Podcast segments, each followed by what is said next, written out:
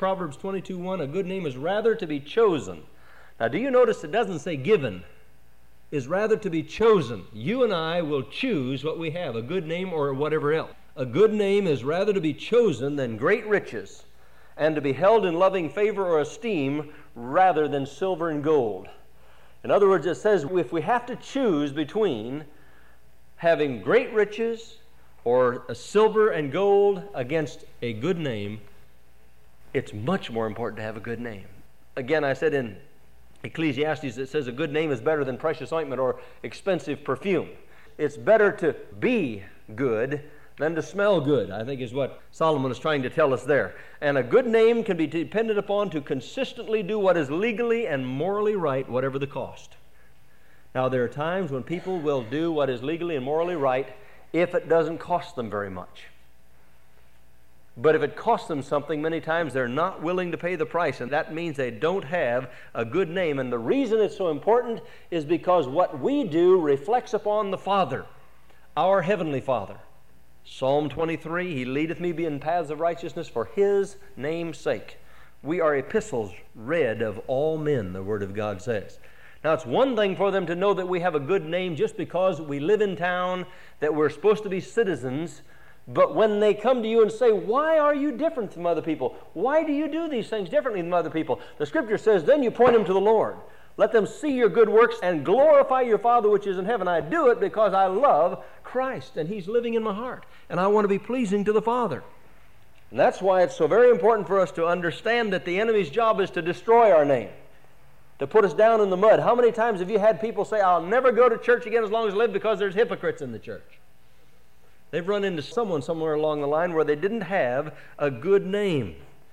And again, I say, it says it's to be chosen because every man decides what kind of a name he'll have somewhere along the line. If you and I have a bad name somewhere along the line, we settled to have a bad name. Something came up where we had an opportunity to rectify our name or our reputation, and we said it's not worth the cost. And consequently, we don't have a good name. And to have one, you've got to set it as a high priority. You've got to say that's one of the most important things. Like Solomon said, it's more important to have that than great riches. And to tell you the truth, many of the people today that have great wealth don't have a good name. I started in teaching five different ways in which Satan tries to get us to compromise. The first one was what? Immorality. It's one of the greatest problems today in the ministry. Satan knows if he can shoot down the leaders in the churches, he's got the churches going in the right direction. And immorality is rampant in many of the churches today because somewhere along the line they've been willing to make a little compromise. Or people have come into leadership who have lived in immorality and have broken God's commandments in many areas. And when leadership does it, that gives excuse for everyone else to do it. Secondly, I said by becoming involved with dishonest practices, and I gave illustrations last week.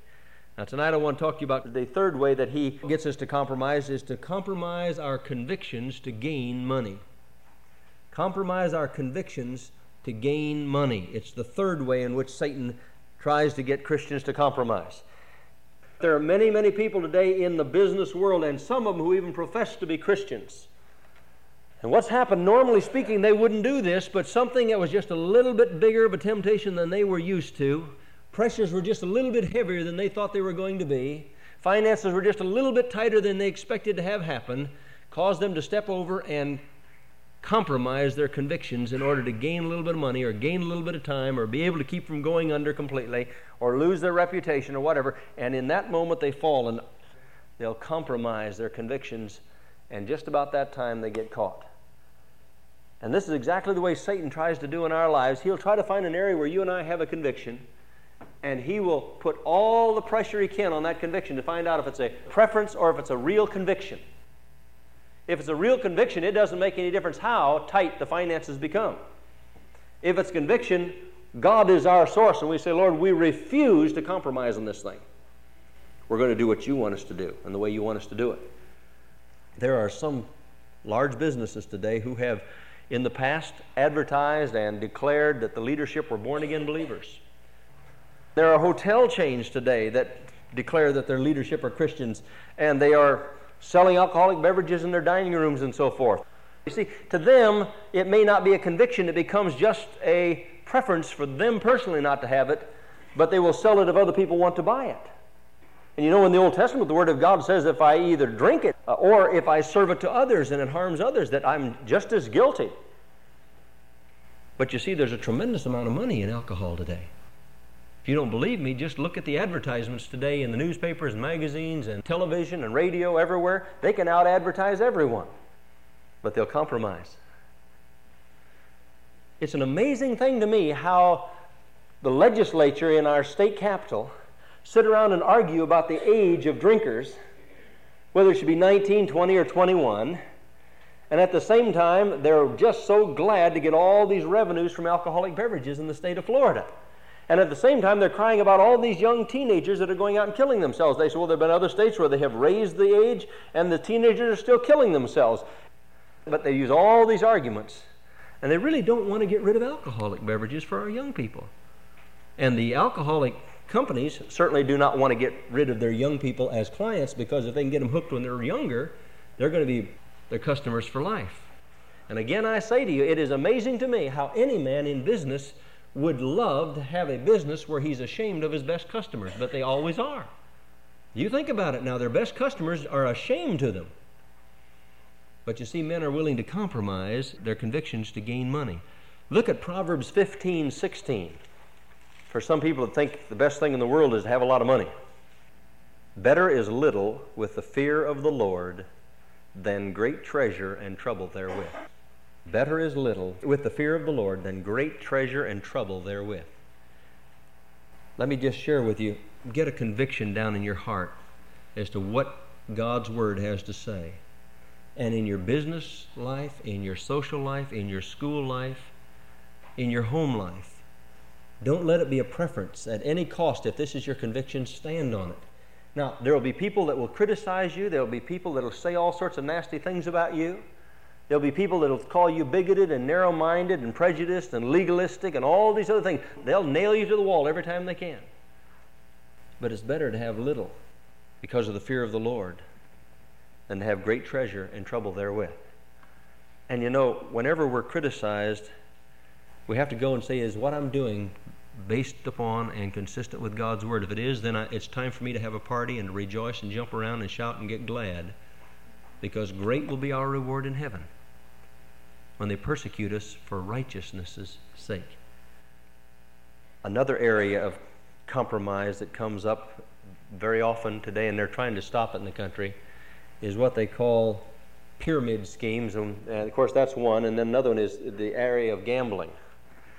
I've seen people who have professed to have come to Christ, who have been deeply involved in gambling, and have never had a change in their life nor any change of conviction concerning it in their life.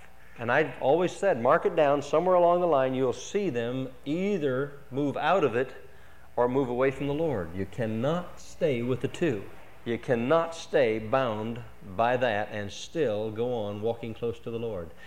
But you see, sooner or later, if you get involved in things that are not according to scriptural principles, things are going to crumble around you. In fact, the Word of God says that when you get money from it, it doesn't last very long. It'll just be like pouring it down a rat hole. You say, where does it say that? Well, look at Proverbs, the 28th chapter, verses 20 and 22.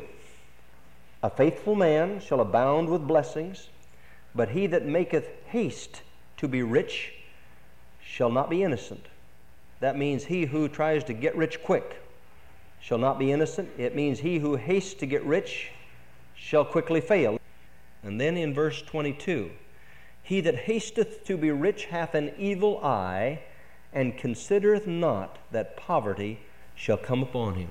And now, by the way, let me stop right now and tell you that it doesn't mean that God doesn't want Christians to find opportunities to be successful in business.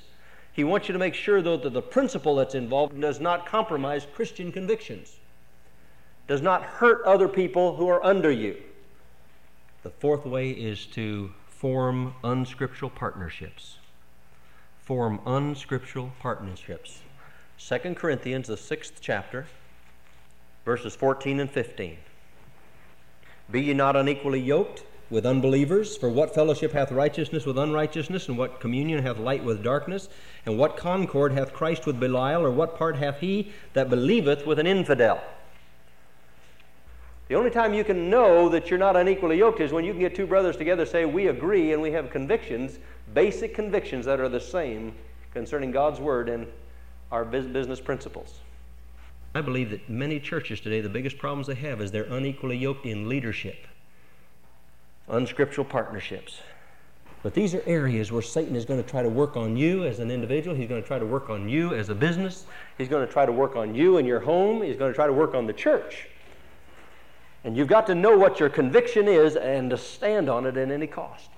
A good name is better than riches, even better than expensive perfume. It's better to be right than to smell right. Amen? Most valuable asset. Proverbs 22 1 says, A good name is rather to be chosen than great riches, and to be held in loving of favor or esteem rather than silver and gold. In Ecclesiastes 7:1 it says, A good name is better than precious ointment or expensive perfume. And we've talked about the fact that the reason a good name is so important is because you and I are ambassadors for Jesus Christ. When an ambassador uh, does something that is not kosher as far as moral standards or social standards are concerned, it reflects upon the nation that he represents. And the Word of God tells us very clearly that he leads us in paths of righteousness for his name's sake. And that when people look at us, we are epistles written and read of all men. And that when men look at us and see our good works, it should reflect and glorify our Father which is in heaven. So we don't do anything as believers just for ourselves as unto ourselves. We're never an island unto ourselves. Once we've professed Jesus Christ as Lord of our lives, we become little Christs. Others look at us and say, if that's Christianity, well, I either want it or I don't want it. And I said, a good name means that when someone speaks of you, you can be depended upon to consistently do what is legally and morally right, whatever the cost.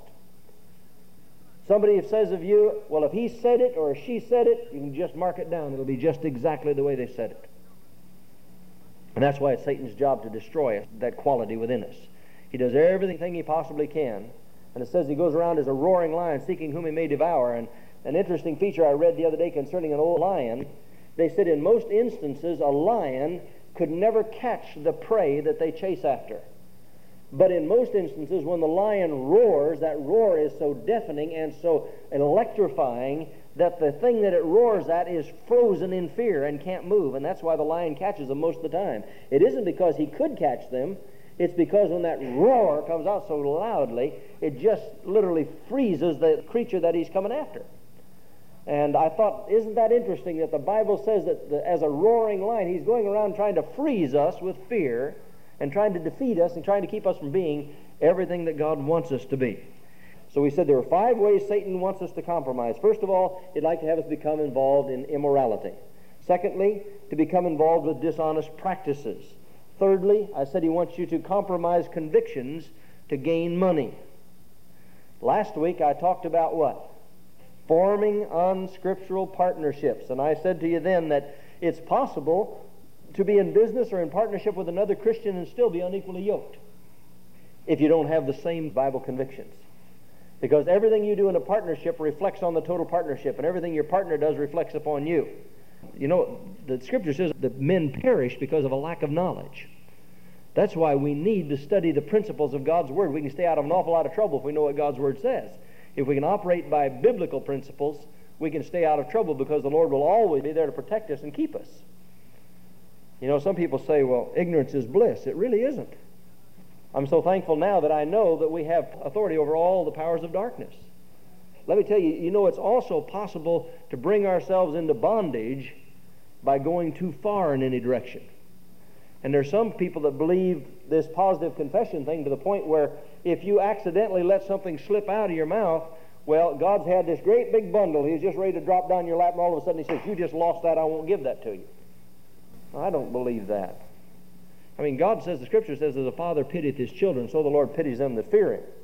And there's some people that literally go around in fear. Oh, would I say, did I say the wrong thing? Could I possibly have said the wrong thing? When did I ever say the wrong thing? I must have said, must have said the wrong thing. It didn't come. And it's just as easy to get into bondage over that as it is the other direction. We have to be careful. See, the devil's job is to drive us to extremes. There's a truth in all of these things, and we've got to be careful we don't get on either end of that branch Because when we do, we usually get out there and then somebody cuts the branch off on us and we fall. But the last point that I want to bring out to you tonight is the, the last area where Satan wants us to compromise is to refuse to or neglect to correct past violations or sins against the Lord. To refuse to or neglect to correct past violations. You say, what do you mean by that? Well, if you've ever knowingly and willfully sinned against the Lord, or your family, or your relatives, or your neighbors, or your employers, or your teachers, or former friends, or anyone else, and you knowingly have done it and have failed to resolve it, you have come into a place of compromise where the enemy has got an opportunity to begin to defeat you. First thing it'll do is it'll dampen your witnessing. 1 Peter chapter 3, verses 15 and 16. But sanctify the Lord God in your hearts, and be ready always to give an answer to every man that asketh you a reason of the hope that is in you, with meekness and fear, having a good conscience, that whereas they speak evil of you as of evildoers, they may be ashamed that falsely accuse your good conversation in Christ or conduct in Christ. The first thing that can happen when you and I will allow willful sin and we do not deal with it or we neglect to deal with it or refuse to deal with it is we come into a place where we have a damper on our witnessing ability. We'll come around and every time we start to witness, the devil will say to us, Oh, yes, it's who in the world do you think you are witnessing right now? I mean, you, do you remember what you did the other day? You remember what you said the other day? You remember how you handled that thing the other day? You wait till somebody finds out what you did in that situation over there, and it just quiets it down. And that's why he loves to get us to compromise somewhere along the line. And then he'll say, Well, don't do it right now. You know, put it off. You can always take this care of this thing. You can get this thing settled. Or he'll say, If you do go back and try to get that straightened out, this will happen and that will happen, the other thing will happen. And, and you just, oh, I should, but I, well, I can't. Well, if I would, this is that. And all these imaginations start building up against the knowledge of the Word of God. And that's when you have to start pulling down some strongholds when you finally determine that you're not going to let these things go on. You're not going to let these compromises go on. These former unconfessed sins go on. That's why 1 John 1 9 says we confess our sins if we will do that. If we will do that, He'll forgive and cleanse from all unrighteousness. Now, if we won't, we have opened ourselves to the attack of the enemy. And guilt will affect all of our future decisions how important it is to have a clear conscience toward God and all the things the enemy will do to try to stop you. For example, if you get involved in immorality, the devil will make it look so beautiful to you, and make it look so appealing to you. It just looks so wonderful. And once you've stepped over that barrier and have committed a, an immoral act, first of all, he'll begin to condemn you and make you feel filthy. And then every time you come around and start to witness to someone, you just in the back of your mind, the enemy says, What if they'd ever find out about that? And all the time he was saying, Oh, that'll satisfy you so much. And when you're through, you say, Oh, that didn't satisfy at all. Now I feel even worse. I'm even more miserable. And it continues to, it'll just bear down on you and bear down on you. There are a lot of young people that get caught up in, in immoral habits.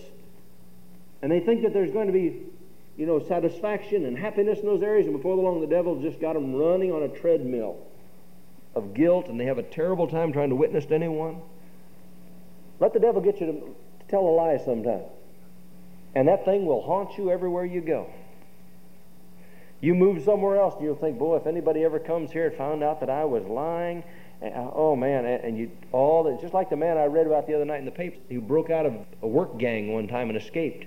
And he said for the about 15 or 16 years that he had been out of prison, everywhere he went, every time he saw a man with a dark suit on, with his hair cut fairly short, he, just stiffened up all over inside because maybe that's the FBI, maybe that's the police, maybe that's so. He just lived in constant pain and worry about getting caught.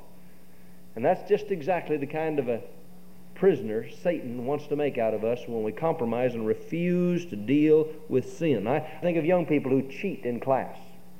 I remember when I was in Bible college and I wanted a good grade so badly in one of those classes and I really knew the material. I knew that I knew that I knew the material. And I came up to this one section, I could not think of it. And I was going like this, trying to think of it. And as I looked down, for some reason, that paper looked awfully close over there my neighbor's desk.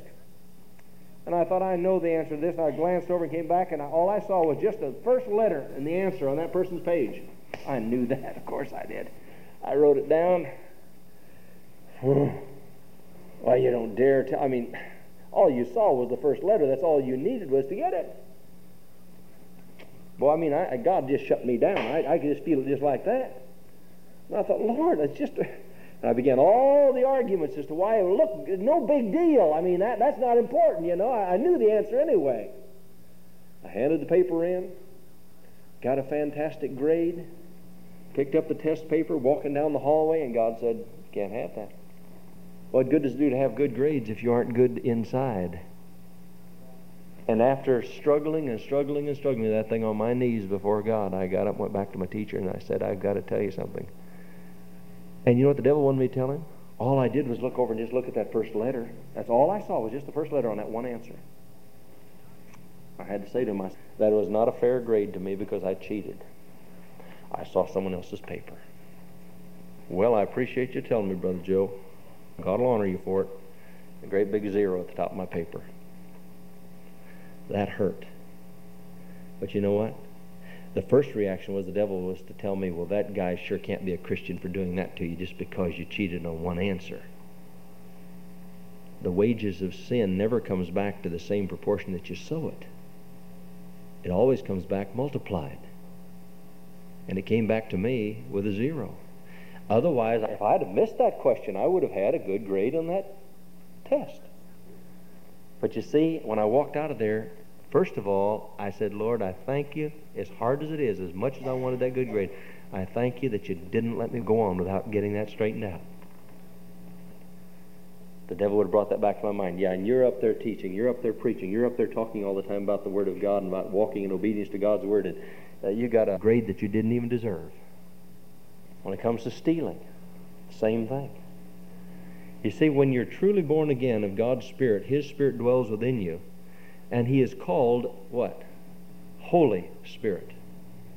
Now, you know that name wasn't tagged on Him just as a nickname. That's His nature, holiness. He's called the Spirit of truth. And if we have the Holy Spirit, the Spirit of truth dwelling within us, and He's in control of our lives, there is no such thing as little sin and big sin. It's all sin. It's all disobedience to God. And when you steal, it doesn't make any difference how small it is. You know, every time they've had a revival, a genuine Holy Ghost revival, no one had to tell the places of employment about it because they immediately felt the results of a genuine revival. Everybody started bringing back everything they ever stole, asking them, please forgive them. God convicted them of their sin and wrongdoing. They brought them all back. But you know, it's a shame that it takes a revival for us to walk in obedience concerning stealing. And there's a lot of ways that we can steal. A lot of people say, well, that company's so big they never even miss it. I mean, for pity's sakes. Had a friend of mine that worked for a huge company, and the federal government started investigating that company, found out that everything they had to use on this federal job, they got an override on it. In other words, it was cost plus. Whatever it cost them to build that thing, they got that plus a profit. And they were taking bulldozers out in the back of the property and digging huge, huge, I mean, like blocks long and 25, 35 foot deep holes, and buying all this equipment and shipping it in there and taking it down and burying it in these holes and covering them up. Well, they told the workers if you see something there that you can carry and you know get it out of here, you might as well take it. As far as that goes, it's either that or get buried. Well, if they're going to throw it away anyway, I might as well have it. You see the thinking that took place in that company? And God was convicting this person. You know, I've got this at home, but that came out of that hole out there. And that was literally stealing. I joined in with my company in stealing. And when you do it, every time something is said from the Word of God on that, the devil will be there to beat you with it until you get it settled. Get it taken care of once and for all. In the area of anger, you know, I don't have to explain to you, husbands and wives, what it's like. Probably never happened to you, but you ever known of any couples that have left home and on the way to church gotten into a fight? Big argument? And they come walking in, and after the service, I said, We need somebody to come and pray with these people. Their hands go in their pocket and they're down, you know, don't see me, please. What's happened? Satan's been able to work on them, hasn't he? And they weren't willing out there in the car before they ever came in, stop and say, Honey, will you please forgive me?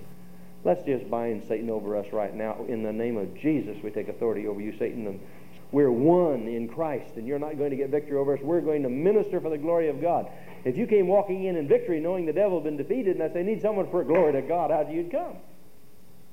You See, that's why the devil likes to get us to compromise and not deal with or neglect to deal with unconfessed sin. Let's just look at a few verses that emphasize the necessity of having a clean conscience. Acts 24. Acts 24, 16. Paul was talking about the resurrection of the just and the unjust, and in Acts 24, 16 he says, And herein do I exercise myself to have always a good conscience, void of offense toward God and toward men. Why? He just got through saying here in verse 15, and have hope toward God, which they themselves also allow that there shall be a resurrection of the dead, both of the just and of the unjust. He says, realizing that there's going to be a resurrection one of these days, and believers are going to stand before the judgment seat of Christ, where we're going to answer for every idle deed and every idle word that's been spoken. He says, I have seen fit since then to exercise myself. What does it mean to exercise myself? Keep myself in shape in that area. Keep short books with God in that area. To have a clear conscience, a clean conscience toward God and man at all times. He's, that becomes part of my daily routine to make sure that I'm not going around with past offenses still riding in my heart and unconfessed sin still in my heart toward God. Look at 1 Timothy, the first chapter. 1 Timothy 1 verse 18 This charge I commit unto thee, son Timothy, according to the prophecies which went before on thee, that thou by them mightest war a good warfare, holding faith and a good conscience, which some having put away concerning faith have made shipwreck. Some have put away. Now, do you notice he didn't say had taken away? There comes a time when they decide not to exercise themselves like Paul did. He says, So you hold on to this, keeping a good conscience. Turn back to Colossians, the third chapter, verses 23 through 25. Colossians 3 23 through 25. And whatsoever you do, do it heartily as to the Lord and not unto men, knowing that of the Lord ye shall receive the reward of the inheritance, for ye serve the Lord Christ. But he that doeth wrong shall receive for the wrong which he hath done, and there is no respect of persons. Paul, writing to the church of Colossae here, says, Whatever you do, your motivation should be doing it as unto the Lord. I was recently counseling someone concerning their work. I said you ought to do it with the understanding that when you got through, Jesus Christ was going to inspect your work. You ought to do your school studies as though when you got finished, Jesus Christ was going to check your paper. Wouldn't that make a difference? Wouldn't that make a difference? When you get done, you ought to put your paper over on the side of the desk and say, Lord, do you want to check that? Somebody said he'd be probably more merciful than my teacher is, huh? Numbers 32. Numbers 32, 23. Now, this is a story concerning the children of Gad and the children of Reuben when they were going in to possess the promised land. They were on the eastern side of the Jordan River and had not crossed over yet to go in and conquer the land. And they saw that the land there was wonderful for raising cattle, and they had a lot of cattle. And so they went to Joshua and they said, Look, why can't we, the tribes of Reuben and Gad, stay right here? And then the rest of you can go on in and conquer the whole land. You can have all the rest of it. We want this land. And Joshua said to them, Well, if you want this land, that's fine, but every man that can carry a sword has to go with us and go into the land and conquer all the land. And when all the land is conquered, then you can go back and settle down with your wives and children and enjoy your land too. But if you don't do that, if you don't do what we've told you to do, if you stay here and let your brethren go in and conquer the land and you don't help them while you live here in safety, you be sure your sin will find you out. Look at that in verse in verse 23. But if ye will not do so, behold, ye have sinned against the Lord, and be sure your sin will find you out. When you and I talk about the possibility of allowing unconfessed sin to go unconfessed, we neglect to deal with it or refuse to deal with it mark it down, it will come out. It, we will have to deal, we will have to face that sin sooner or later. It will happen sooner or later. He says, Be sure your sin will find you out. You see, God wants us to get rid of it because it won't come out like it started. It'll be bigger and mightier than when it was first set there and allowed to stay there. And let me tell you something else. Whenever we allow unconfessed sin to remain in our heart, it likes company. And so it begins to invite others in to accompany it and have part and parcel and party with it in us. That's why I tell people don't start lying Because if you start lying, you have to have a very good memory, first of all, and before long, it becomes a second nature to you, and you get yourself into a tremendous mess. And that's why these commandments and these exhortations from the Word of God are for our good. That's why he says a good name is rather to be chosen. You show me someone who has a clean conscience toward God and man, and the first thing you'll notice, they'll be able to look you right in the eye. Secondly, you'll notice that there's a joy and a peace there that you don't find in the world. And you look at a person with a good name, with a clean conscience toward God and man, and they say, Look at me. They'll look right at you. Yes, what can I do for you? And there's no problem. Proverbs 28 13. He that covereth his sins shall not prosper but whoso confesseth and forsaketh them shall have mercy. If you want a good verse to put on your dashboard of your car, that's a good one to have every time you're going down the road and you have a tendency to have a heavy foot.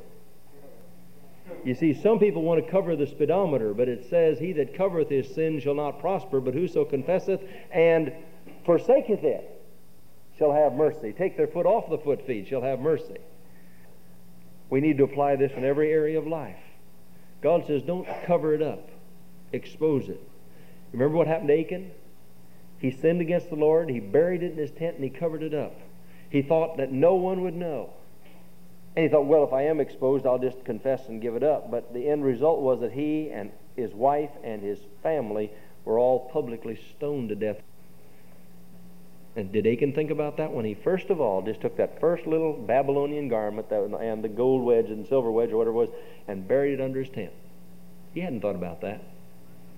But the devil told him, Oh, that'd be wonderful for you to have. You'll get a little bit of a nest egg so you, when you get into the land, you'll have something to start with, you know, and you'll just be one step ahead of the rest of them. And what's, what's just this little bit in comparison to all the rest of it that's here? The devil sure likes to rationalize, doesn't he?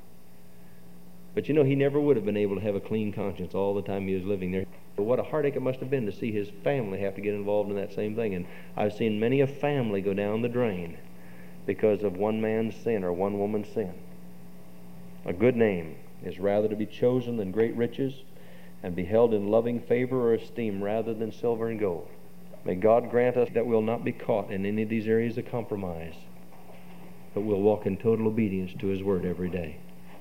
Father, I thank you for the releasing power of the Holy Spirit through confession of sin. And I realize that many times there are Christians, Father, that have come to you and have asked for forgiveness and cleansing, who have allowed unconfessed sin to go on in their lives. And the enemy has been defeating them and just beating them down continuously. And I, Father, I pray that tonight that they'll suddenly realize that the blessing that comes to a believer comes through obedience to his word, to confess and to forsake, that you might cleanse and forgive, to humble ourselves and go back and say to those that we've offended or cheated or lied to or stolen from, Will you please forgive me? I've asked God to forgive me. Will you please forgive me? And if there's any way I can make it up to you, please let me know. I want to do anything I possibly can. I really am sorry for the thing that I've done in your life or done to you. And Father, I realize that until we can come to that place, you said if we lift ourselves up or exalt ourselves, then you have to abase us or put us down and humble us. But if we will humble ourselves, judge ourselves that we need not be judged, and humble ourselves, then you will exalt us in due season. I thank you that the Lord Jesus was willing to be humbled and to become obedient unto death, even the death of the cross, whereby you have exalted him and lifted him up and given him a name which is above every name, that at the name of Jesus every knee shall bow and every tongue confess that Jesus Christ is Lord to the glory of the Father. Father, by the power of the Holy Spirit, bring to our remembrances areas where we have allowed the enemy to cause us to compromise, whether it be anger immorality or cheating or lying or stealing or whatever it might be. Father, vividly bring it to our mind and show us exactly what steps are necessary for us to have a clear conscience toward God and man. We don't want our sin to find us out. We want to find it out and deal with it. We want to receive mercy from you, and we want to be in obedience that the blessings of God will be our portion day by day and that when people speak of us, they'll say, There is a man or a woman No matter what they say, if they've said it, you can count on it. It will always be right. And you can say all you want about that person's wrongdoing, but I know them and they would not do that. They have a good name. They're a moral Christian. They love the Lord, and you cannot convince me that they ever allowed that in their lives because I've known them too long. Father, with that kind of a reputation, I know that when problems and hurts and heartaches come to our neighbors and friends, that they're going to come our way, realizing that we have found an answer. Even as one declared here tonight that in times of trouble, their loved one calls them for prayer. They know that there's reality there. And I, I ask, Father, that our lives will be so clean and upright before you that we'll not be snared by the words of our mouths, but by our own choosing we'll be bound. So we'll be careful what we say yes about and what we'll say no about, that you might be honored and glorified in everything that's said and done. And we'll thank you for it in Jesus' precious name. Amen.